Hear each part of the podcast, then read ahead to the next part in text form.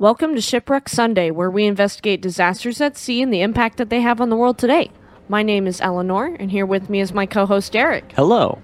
Today, we will be exploring the disappearance of the paddle wheel steamer SS Pacific. Next week, in part two, we will talk about her sister ship that also tragically disappeared, SS Arctic. Before we dive in, we must inform you the story does include details of a maritime disaster resulting in the assumed sinking of a vessel and death that may be disturbing to some audiences. Viewer discretion is advised. Please note, before we begin, that neither Eleanor nor I are mariners or experts in the field of maritime history, but we have done our research and will present the information as we understand it and with accurate nautical terminology. In today's episode, we'll be going off of the official known story for the Pacific, however, her fate is still widely unknown. Before we get started, we will go over the basics of nautical terminology. The bow is the very front part of the ship, and the very back end of it is called the stern. The port side is the left, and the starboard side is the right. Propellers are sometimes referred to as screws, the hull is the metal sides of the ship, the keel is the very bottom of it, and the superstructure is the top deck, usually made of wood. Smokestacks or funnels are large tunnels on top of the ship used to direct steam and smoke away from the deck. Masts are large wooden poles on the deck of the ship, usually used to hoist sails or hold a crow's nest where crew members can see for miles around the vessel. Beam is a measurement that refers to the width of the ship. Thanks, Derek. Our story begins in 1847 in New York City, New York. In 1847, the United States Congress granted a large subsidy to the New York and Liverpool United States Mail Steamship Company, known as the New York and Liverpool SSC, in order to regain their dominance on the seas. After the onset of the steamship in the 1840s, the United States lost their presence on the Atlantic and Europe began to take the lead. So, after receiving this subsidy, an American steam packet service was created in order to compete with the dominant Cunard line. As the New York and Liverpool SCC scampered off with their subsidy in hand, they ordered four brand new ships from the Brown and Bell New York shipyard and established a brand new shipping line to manage them in the process, the Collins Line. The Collins Line ships were designed by marine architect George Steers to be larger, faster, and offer more accommodations to their passengers than what was seen on Cunard Line ships. Essentially, this was the cockfight of the seas, and the Collins Line came out swinging. You could definitely say that again, Derek. SS Pacific and her three sister ships, SS Atlantic, SS Arctic, and SS Baltic, were all wooden sidewheel steamers. Pacific was 281 feet long and had a 45 foot beam and was built from yellow pine, with her keel and frames being made of white oak and chestnut. As we know from other wooden ships we have covered, white oak is incredibly strong and durable and was very popular for shipbuilding. Pacific and her three sister ships all had a single smokestack, three square rigged auxiliary sails, a flat main deck with two single story cabins with one in the foredeck and one in the aft deck, and straight stems. Stems are the most forward part of a boat or ship's bow and is an extension of the keel and is most often found on wooden boats or ships, but not exclusively. The ships were all painted black with a red stripe running the length of the ship, and the smokestacks were painted the opposite of Cunard, a black stack with a red top. SS Pacific was powered by two side lever engines that could deliver speeds of 12 to 13 knots. Something interesting about the designs of these engines is that the running gear was built in such a way that if one engine failed, the remaining engine could su- continue to supply power to both of the side wheels. She was equipped with four tubular vertical boilers and a double row of furnaces in order to provide steam to the engines. She could accommodate 141 crew members, 200 first class passengers, and 80 second class passengers. What about third class passengers? Oh, no, no, not on Pacific. This was strictly a luxury liner. Well, how bougie. The accommodations for these high class passengers were generous, spacious, and elaborately decorated. There were additional customer service accommodations aboard that had never been seen on the seas a barber shop, a French maitre d' cuisine, and steam heating in the passenger cabins. Initially, only the 200 first class passengers could be accommodated, but the 80 second class passengers were added later. The ship's straight stems and high freeboards, or the distance between the waterline to the upper deck, provided steadier motion in the waves and protection from sea spray, adding to the luxury and comfort of these paddle wheel steamers. This luxury came at a large price tag, costing the Collins line $700,000, which is roughly 27 million in 2022. SS Pacific was launched on February 1, 1849, and passed her sea trials. On May 25, 1850, SS Pacific left New York City for her maiden voyage to Liverpool. Her entire career would be made on the New York City to Liverpool route. Between September 11th and 21st of 1850, SS Pacific made headlines when she broke the eastbound speed record across the Atlantic previously held by Cunard's Asia and took the coveted blue riband.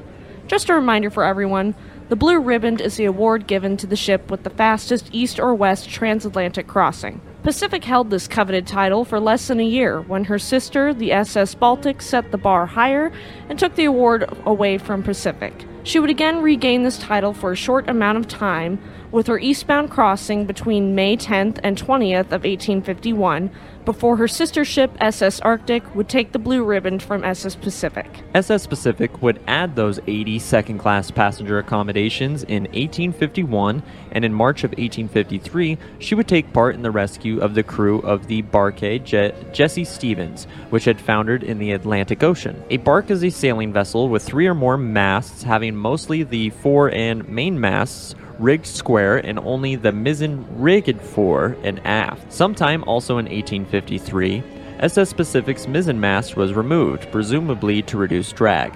This is unfortunately all the details on SS Pacific's career before her presumed sinking. We have reached the disappearance of SS Pacific. Just as a reminder to our listeners, what we are about to talk about does detail a maritime disaster resulting in the assumed sinking of a vessel and death that may be disturbing to some audiences. Viewer discretion is advised moving forward. Thank you, Derek. On January 23, 1856, SS Pacific departed Liverpool for New York City carrying 45 passengers and 141 crew. The lack of passengers was to be expected for winter voyages, with colder weather and rougher seas turning off many passengers. She was captained by Yarmouth skipper and navigator of worldwide reputation Captain Asa Eldridge, who was known for setting a transatlantic speed record in 1854 on the White Star Line clipper Red Jacket from New York to Liverpool. Unfortunately for him and everyone else aboard, SS Pacific never arrived in New York City. Other ships were dispatched to conduct a search, but as we all know, no trace of SS Pacific was ever found. Contemporaries of the time assumed she had probably struck an iceberg off of Newfoundland and foundered, similar to the Titanic disaster of 1912, as ice had been particularly bad that year. Another circumstance that made SS Pacific's journey more difficult was that Captain Eldridge and his chief engineer Samuel Matthews were both still pretty new to SS Pacific, having only made two round trip voyages aboard the vessel, and this left some critics to blame their inexperience for the apparent loss of the ship. But, as more recent accounts have proven, the two had considerable experience.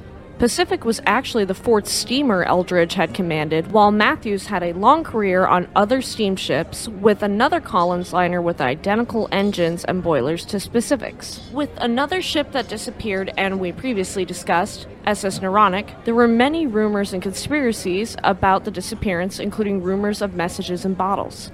SS Pacific also had similar rumors and rumblings. Author Wyn Craig Wade mentioned SS Pacific in his 1979 book, The Titanic End of a Dream, stating, quote, the only clue in this instance had been a note in a bottle washed ashore on the west coast of the Hebrides. This bottled message allegedly said, On board the Pacific from Liverpool to NY, ship going down, confusion on board, icebergs around us on every side. I know I cannot escape. I write the cause of our loss that friends may not live in suspense. The finder will please get it published. W.M. Graham. Just like with the bottled messages involved with SS Naronic, the bottled message found regarding SS Pacific has never been confirmed to have even existed. Although a British sea captain named William Graham was listed in the ship's manifold as a passenger who was on his way to New York as a passenger in order to take command of another vessel, as verified at the time by the London Shipping and Mercantile Gazette.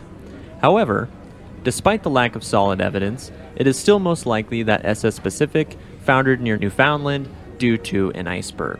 Author Jim Coogan wrote an article to relate a claim by Stephen Fox that the SS Pacific had been found, stating, quote, In 1991, divers found the bow section of the SS Pacific in the Irish Sea only 60 miles from Liverpool.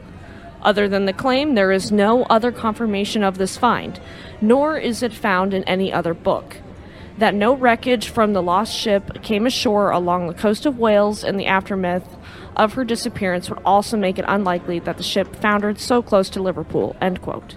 A recent book argues that the evidence used to identify the Welsh wreck as SS Pacific is far from conclusive, and that without more evidence proving this wreck to be SS Pacific, the alleged note in the bottle still provides the most likely explanation for the disappearance of the vessel. Recent dives of the Welsh wreckage supports the unlikelihood of this vessel being SS Pacific, with brass plates, cast iron irons, and copper discs recovered from the wreck being identified as being created in 1865, 1863, and 1865, respectively. These plates and irons were all created almost 10 years after the disappearance of SS Pacific, making this wreckage impossible to be SS Pacific. So, just to be clear, SS Pacific has never been found or confirmed to have been found in any part of the Atlantic Ocean, and this even includes the more than likely resting place off of Newfoundland. SS Pacific's fate is still unknown. Even the Royal Commission on the Ancient and Historical Monuments of Wales has concluded that the wreckage in Wales is highly unlikely to be that of SS Pacific. Eleanor, what do you personally think happened here? And just to remind everyone that e- neither Eleanor nor I are mariners or experts on maritime disasters, but we have done a lot of research into shipwrecks. Thanks, Derek. Just based upon my limited knowledge gathered from researching shipwrecks and sinkings, I do have my own idea of what happened. I'm going to go ahead and assume that the message in the bottle found off of Hebrides is to be believed and that the ship foundered due to an iceberg. Although wooden vessels are strong and many, including Shackleton's Endurance, can be built to withstand ice, SS Pacific was not built the same way as Endurance. I'm going to take a bit of creative liberty here and assume they sighted the berg and attempted to avoid it, similar to how Titanic attempted to avoid their berg. Regardless of port or starboard, SS Pacific would hit the berg and immediately begin listing to one side or the other. With the size of the ship, and depending upon where she struck the berg, we can safely assume she took between 20 to 40 minutes to founder, with this seeming to be the average for ships in similar situations. This doesn't discount the fact that many ships sink quickly, so the timing could have been much shorter or longer than my assumed range. With the confusion listed in the message in the bottle, However, I'm going to assume the shorter end of this range, around 10 to 20 minutes, and that there was not ample time or organization to get everyone into the lifeboats properly. There were no survivors or bodies recovered, so if anyone did make it into a lifeboat, they were lost at sea. The conditions would have been colder than when Titanic sank, so many likely would have perished due to hypothermia if they did not drown.